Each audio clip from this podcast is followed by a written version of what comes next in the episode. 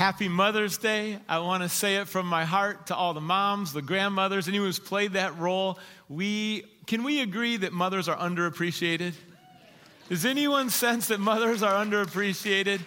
We're going to take a minute right now to celebrate the mothers. Before we do that, I want you to think and think about your mom, and I want you to think about from delivery and diapers all the way to helping you make decisions later in life. I want you to think through the sacrifices, the love, the kindness, the care, the listening, the prayers. Just continue to think about your mom right now and what she's brought into your life. And if it isn't mom, because some moms don't bring that fullness, who else was it that God brought into your life to play that role and extend those blessings? When I think about my mom, I just think, wow, Wow, so much appreciation. When I think about Lori, again, this wow, so much investment in helping our kids to walk with God and all the serving and the sacrifice. Okay, are you thinking about all that? On the count of three, I want you to, if you want to give a rousing applause, if you want to shout out, I want the moms who are here and online to hear our appreciation right now on the count of three. One, two, three, let's go.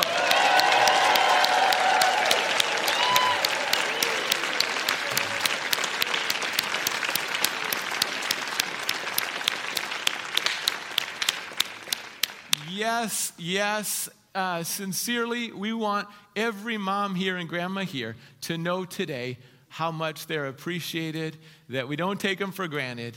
And one of the greatest gifts that God gives us is through the love and care of a mother. And so, with hearts of gratitude, we're glad to be together today, celebrate today, Mother's Day.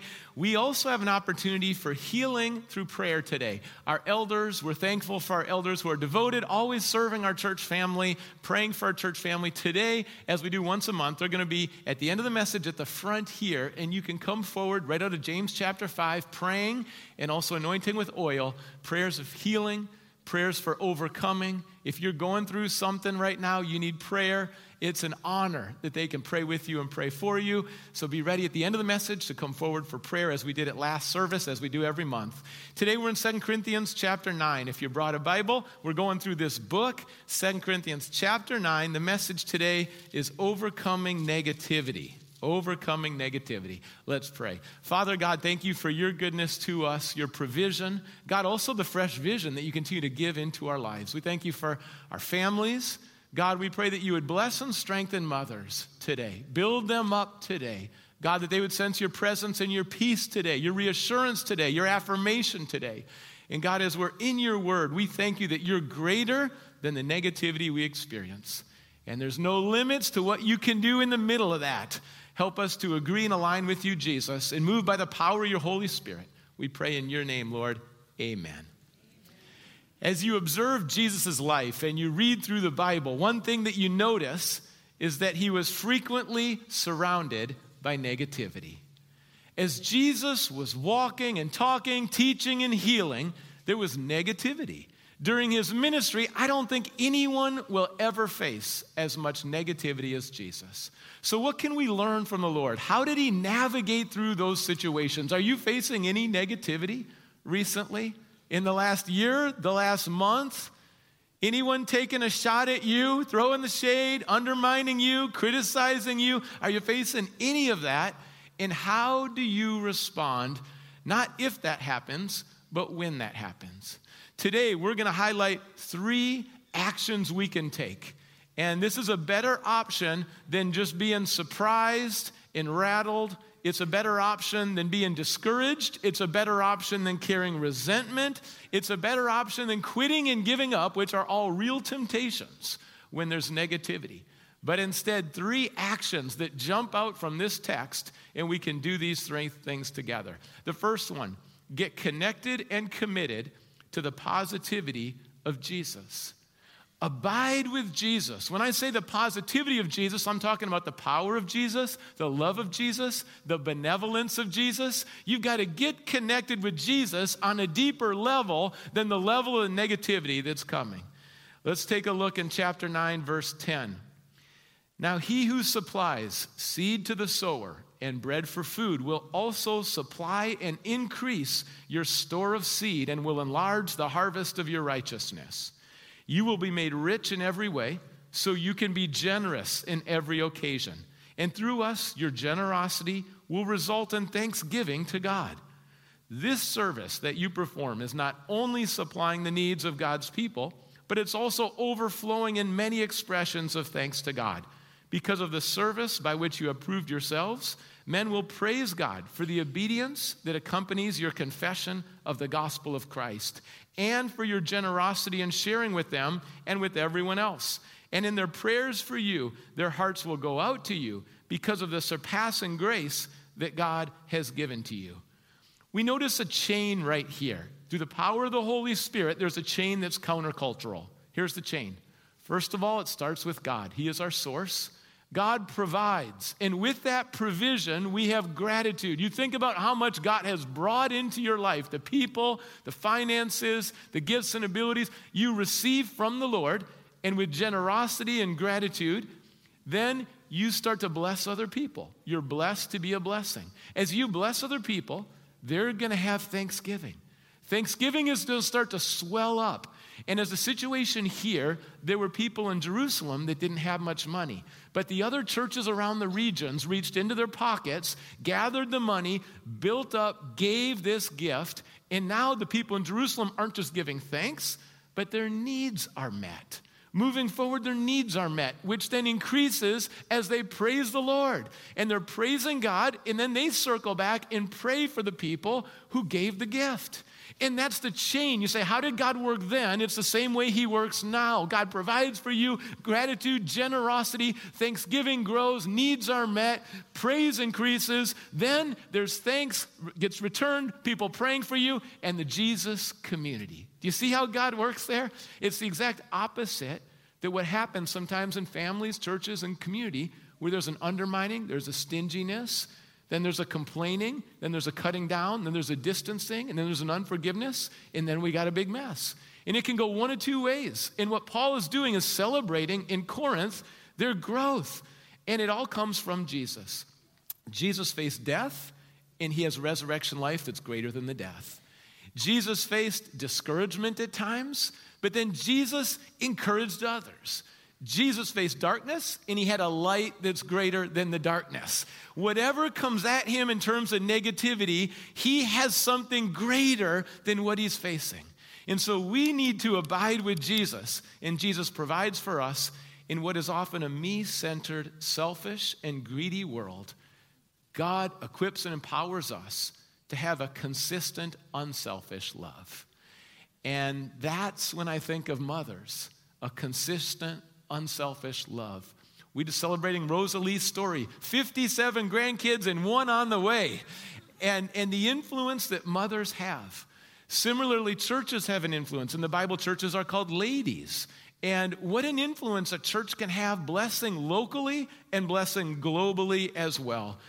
Now, the conclusion in verse 15 in this chapter says, Thanks be to God for his indescribable gift. If you said, I'm going to describe what I have in Jesus, you couldn't fully describe it. It's beyond what anyone can describe.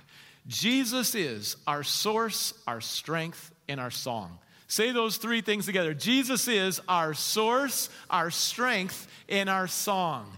If mom, things are difficult right now, Jesus will be your source, He will be your strength, and He will be your song. And it was true then and it's true today. David realized it in the middle of the negativity. David had a military coming after him, an army. He had foreign nations coming after him. He had his own family trying to kill him. He went through so much negativity. And this is where he landed in Psalm 59. He says, I will sing of your strength. In the morning, I will sing of your love. For you are my fortress, my refuge in times of trouble.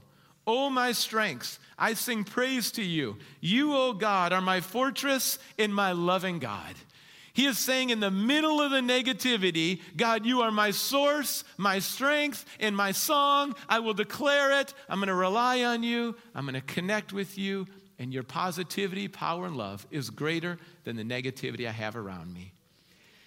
When you walk with Jesus and grow in your faith, you're going to see his power that in the middle of the negativity, he's going to help you to stand and bless other people. You're going to bless other people in the middle of the negativity. Not after it's all gone. In the middle of it, you're going to stand like the Lord in bless. I think of our international partners who are living this way. Our church family is right here in this room, online, overseas. We are connected with our international partners, over 40 of them. Over half of them came from our church, raised up and sent out. Here's three glimpses talking about abiding with Jesus, bearing fruit in the middle of challenges. David Chung just returned from Nepal the chairman of the National Churches Fellowship of Nepal made this comment as there's been food sent through the ministry, food has been sent from here, and the comment is Thank you so much for sending us food. Thousands of families in Nepal did not die because of the food. Did not die. There's people starving around the world right now, but together, in the middle of those challenges, we can bring the hope of God and provide food for people. Skip Sorensen in Uganda, and I've lived in Africa. Uh, sometimes the gospel is spread widely in Africa, but there isn't the same Bible teaching that we have here in America and some of the resources. Skip Sorensen, one of our international partners in Uganda, he invites people to come to the Bible college where he teaches. And it's clear students who don't know Jesus, they come to the Bible college and they come to know Jesus, faith alone in Christ alone. They start this relationship with God, and then he develops, disciples them, goes deep in the word. He says, I'm enthused about a young man named Gerard who I helped train several years ago. Now, Gerard has started a training program in a nearby town. He asked me to come assist him in the training. And it's a joy to see one of these men I worked with, Gerard, now training so many other Ugandans. And that's God's plan for America and Uganda is that you receive, you make a disciple, you empower other people, you pass it along, and then they pass it along to someone else. And now look what's happening in Uganda and the revival that's happening there. And then I'll also share from James and Lois Hafford. And they were traveling recently, they arrived in Cyprus. Would you agree that sometimes travel gets challenging? You know, you're not in the comfort zone when you travel. Well, this is what he was going through on the trip. First of all, the suitcase didn't show up.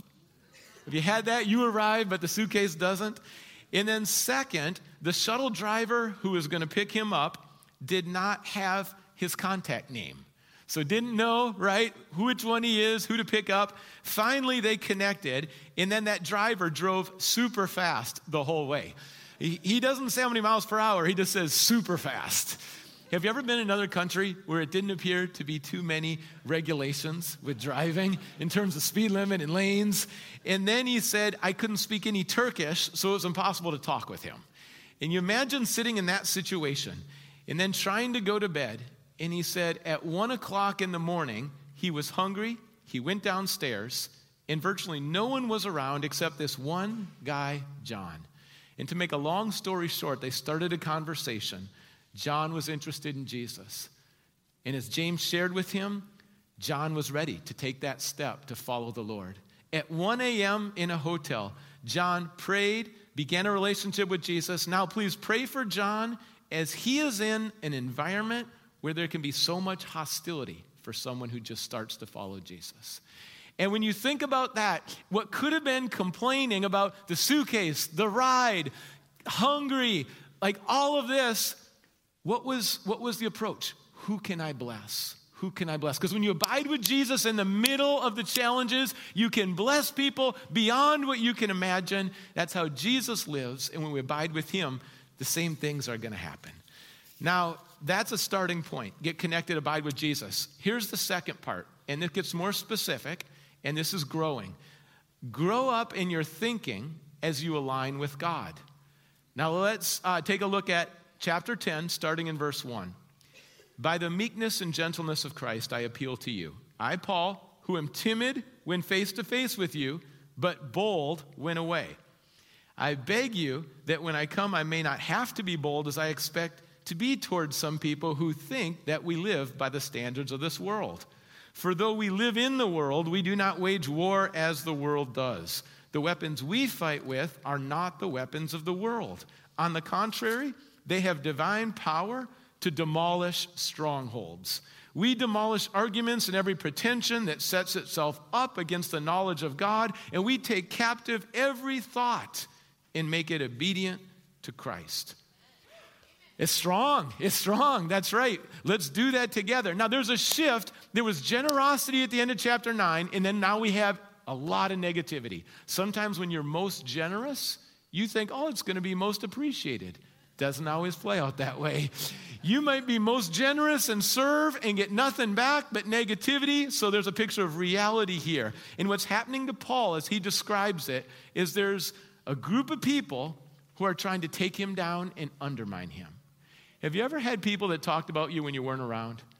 Criticized you, slandered you, tried to distort and take down your name, your image, your reputation. What they're saying to the church in Corinth is that Paul is bold in his letters, but he's timid in person. Timid is never a compliment. Bible says very clearly God doesn't give us a spirit of timidity, but power in love. They say, "Oh, Paul's so timid. He's not a good leader. Don't don't even trust him. You can't trust his character, his message." In verse 10, we get another glimpse of what they're saying about Paul. For some say his letters are weighty and forceful, but in person, he's unimpressive, and his speaking amounts to nothing. You can't trust him, his character, his calling, his gifts, and his speaking. He's unimpressive. And what, what I would say uh, regarding that teaching side of things is that you really you still hear that i think in every church if i was going to talk to a young preacher coming out of seminary i would say don't try to please everybody because there's always going to be people in the church who say they don't like your teaching always going to be there so I've been in churches where I've served and I've been under different pastors. And honestly, there's some pastors where I flourished and I was on the edge of my seat every sermon, taking tons of notes. And then there's other pastors I've served under that were solid, but just didn't have the same connection in that same way.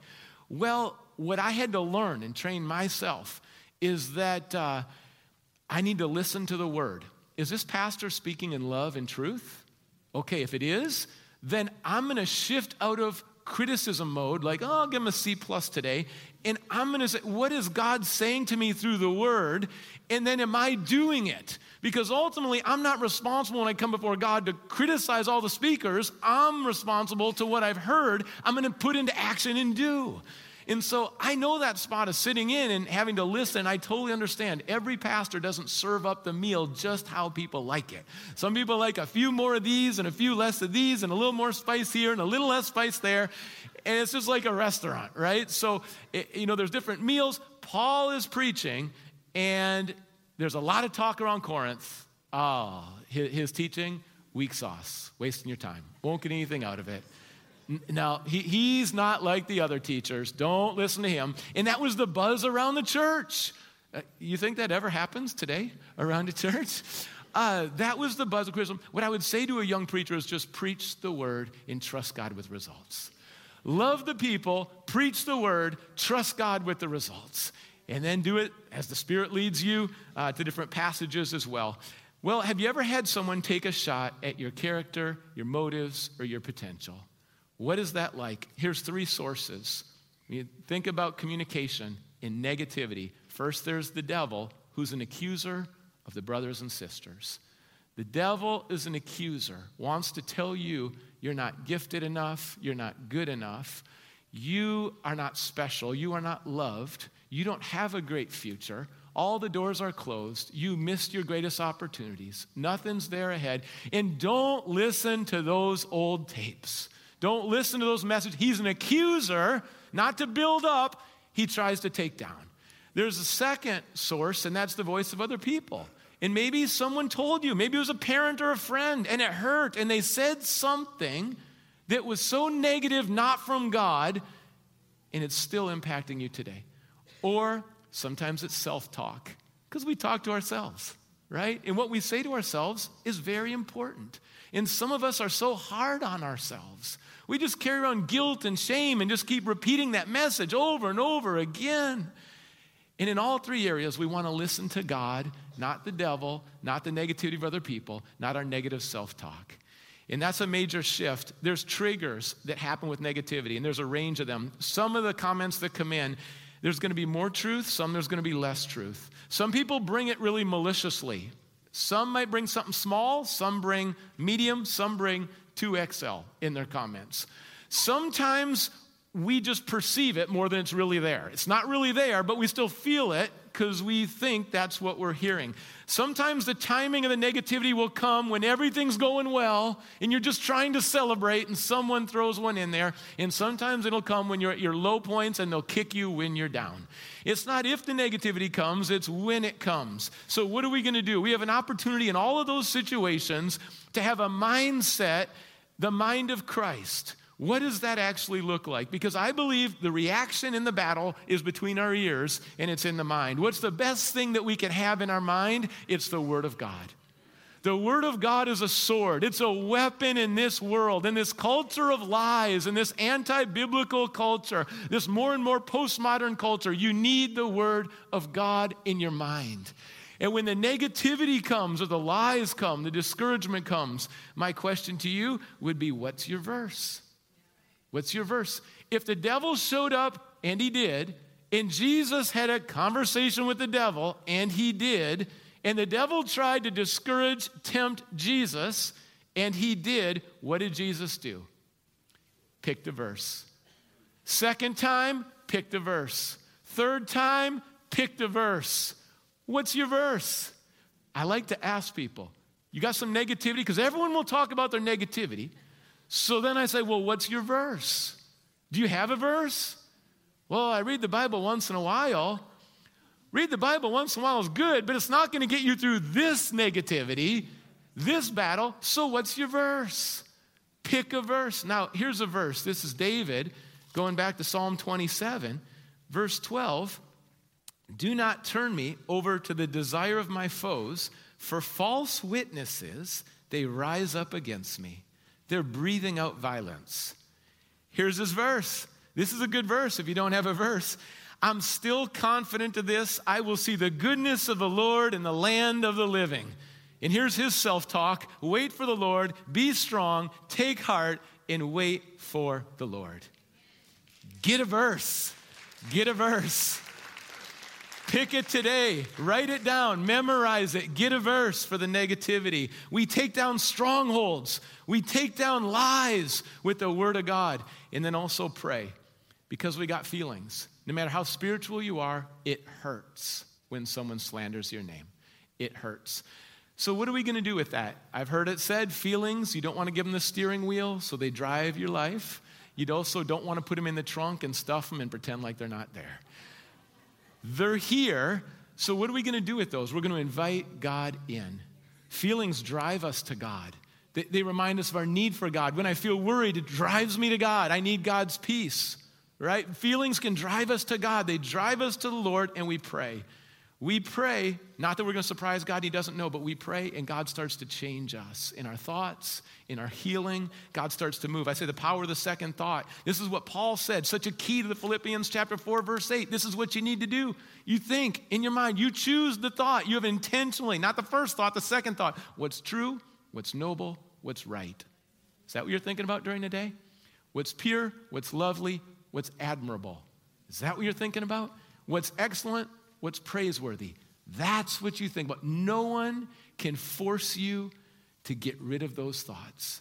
You choose those thoughts. It's that retraining, intentional part of the mind. You say, well, what would happen if I don't? What would happen if I just dive into negativity, no prayer, no Bible verse, and I'm just in there? This is what's going to happen.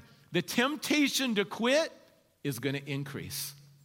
The temptation to doubt God and your gifting and calling, it's going to increase. Insecurity is going to run wild.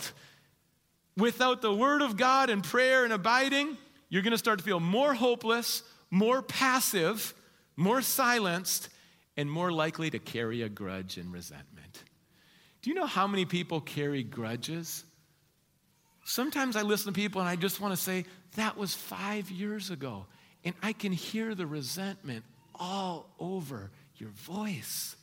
Five years ago. Sometimes I've been with people at the end of their lives, and there's resentment in their spirit. And I think that happened decades ago. You're still carrying that? Uh, so God has a better way than that. And you say, what does that mean? Take every thought captive, obedient to Christ. Well, let's go back to Jesus. Here's three things. One, are you fully forgiven by God through Jesus? Can I get a yes or no? Are you fully, fully forgiven by God through Jesus? Yes. So then, fully forgive the other person. Fully. You don't fully forgive, you're not going to have full peace, full joy. You won't fully forgive. It's a clear command in Scripture. It's a starting point for healing. If you don't hit that first step, you're probably not going to hit the next steps. So it's going to bless you, bless the other person, bless, it's going to glorify God, and God has the final say. He'll sort it out. Vengeance is His. So don't carry that. That's the first part. Fully forgive. Second, did Jesus pray for the people who treated him the worst? on the cross, Father, forgive them, for they know not what they're doing. A habit. When someone brings negativity, pray for them. Pray they would repent. Pray they would mature. Pray they would see things clearly. Pray they would change. Pray they would receive more of God's love. Pray there would be healing in their life. Start to pray for them. Here's a third thing Jesus did Did Jesus love? Did he love people who mistreated him?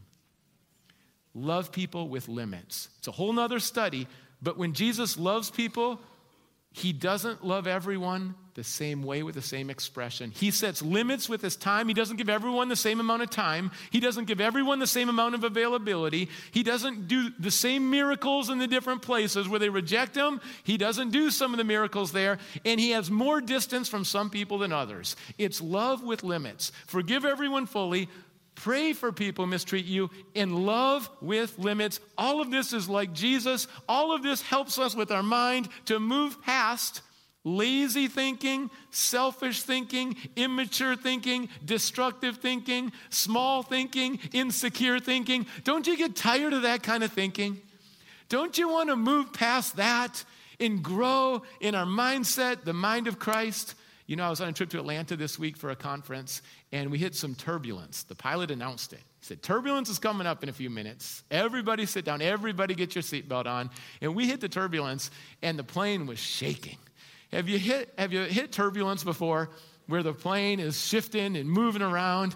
And he said, I'm going to go slower. I'm going to go lower. I'm going to go lower than that. And, and he was announcing what he's doing to let you know that he's aware of the turbulence and he's trying to find some relief. So the, the plane is bouncing and shifting around. Now, I woke up that morning. Have you ever slept on uh, your neck and it just, you woke up in the morning, there's pain in the neck? You ever done that one? You don't know where it came from, but you wake up and it's definitely there. So I've got pain in my neck that morning, pain in my back, and I'm saying, this is the start of the trip? Like, here we go, this is traveling. And what happened in the turbulence as the plane is moving and shifting is, you know, things are bouncing around, and all of a sudden I hear, pop, and there's this snap back there. And you know what? Everything's in its right place. I, I, I, I kid you not. The plane was freaking out, and I'm praising God for a miracle. I don't need the chiropractor, I just need the plane a little lower. That pilot did so well, and my trip felt all right again. And, and, I'm telling you, when you're in the middle of the storm and the negativity, that might be the exact context that God uses to shift the shift you need in your mind to align with heaven and get things back where they need to be. Abide with Jesus, mental health, clarity, the Word of God. Get your verse as you go through it. And when that happens, this is the overflow. Galvanize people to live for God and gain new victories. Look at this context in verse 9. Again, uh, chapter 9, verse 12. Paul is, uh, chapter 10, verse 12. I'll get it the third time. Doesn't always easy, first time. Uh, but he says, We do not dare to classify or compare ourselves with some who commend themselves. When they measure themselves by themselves and compare themselves with themselves, they're not wise. Sometimes you're going to be in a culture where there's a lot of boasting, comparing, envying, jealousy, and a lot of self righteousness and you're going to be like, get me out of here. That's what Paul was going through. and that was some of the negativity he faced. Here's a reminder the greater the negativity, it's probably because the greater the calling. When God calls you to a great work, the challenges are often greater. If you're thinking God's gonna call you to something great and it's gonna be even easier, it doesn't play out that way very often. The greater the, when Moses is called to lead the people out of slavery, he's going to confront the negativity of Pharaoh 10 times. When you think about the battles of Esther, queen, she's got to face Haman. Uh, and all the people are going to face you know, they're on the verge of being wiped out, the Jews right then. It's not going to be easy to overcome that. Joseph overcomes the negativity of his family, and then Potiphar and his wife thrown in prison with injustice. Nehemiah, Sanballat, and Tobiah. I mean, there's names on it in the Bible. Uh, the 12, negativity, they're all going to be killed except John. Jesus, look at the Bible again. Look at the negativity he navigates and how he does it, and then rely on him. Uh, this is the overcoming, and this is Paul's heart. The chapter ends with this so that um, we can preach the gospel, because it says, Neither do we go beyond our limits by boasting of work done for others. Our hope, talking to the Corinthians, as your faith continues to grow, and then our, our activity among you, it's going to greatly expand. The ministry is going to grow so that we can preach then the gospel to the regions beyond you. For we do not want to boast about work already done by another man's territory, but let him who boasts boast in the Lord. Two things he's going to do in the negativity he's going to build up the church, and he's going to reach more people with the gospel around the world. When the negativity comes, build up people, build up people, and then reach people with the love of Jesus who don't know God. Paul says, That's where I'm going to land. That's what I'm going to do. In terms of boasting, he quotes Jeremiah chapter 9 Let not the wise man boast about his wisdom, the strong man boast about his strength. Don't let the rich man boast about his riches. But if anyone's going to boast, boast about this boast about the Lord. What does that mean? That means don't be silent about the goodness of God. Don't be silent about what God has done in your life. Don't be silent about the stories what God has delivered you from, how He's provided in the midnight hour, how He's answered prayer, boast in the Lord. I went on a trip, I said to Atlanta, and I'll tell you, traveling with crutches and a boot is not that fun. Uh, you know, I thought, how am I going to navigate? Should I even go on the trip? But I, I knew prayerfully I was supposed to go on the trip. And what it required is wheelchair assistance because there's no way I can have a backpack, pull along the luggage, and do the crutches at the same time wheelchair. This means that for about 20 to 25 minutes, someone is going to push me around the airport to get to the plane. And then do that again after the plane lands. The people who are pushing me, some of them, I feel like they're about half my size and half my weight. And I can't tell you how humbling that is to sit in a wheelchair and, and I'm grabbing railings going up because there's some steep ramps. And I'm just grabbing the railing, trying to do whatever I can to contribute towards the effort to get us up the ramp. It's like, I don't know who's picking the people, but th- they got the job done. 25 minutes, and I'll tell you what happened on the first one Jesus conversation. And then on the second one, another Jesus conversation. Not just the first words, but getting to know each other, 25 minutes together and it just led to conversations about Jesus. And then the third one, and then the fourth one. It turned out on this trip about 10. Because what happens, the first two, you're like, wow, what's happening here? And then third or fourth, you're like, God's doing something. And then you realize, I'm not just on a trip to get to Atlanta. God has some things lined up. By seven or eight, you're really having fun. And by nine or 10, it feels like revival's happening on the trip. And, uh, you, you, know, in the airport, the last one, I just said, Can I pray with you? And, and he, he just kind of looked around like, This never happens. and, and, and, then he did, he did one of these. Yeah, yeah, do that, do that. So, so we prayed together. Don't know if I'll ever see him again. God was moving. And, you know, there, I had to receive. But, but here's the, the thing how can we bless people? Here's the key. What can you do for people this week? Not get from people this week?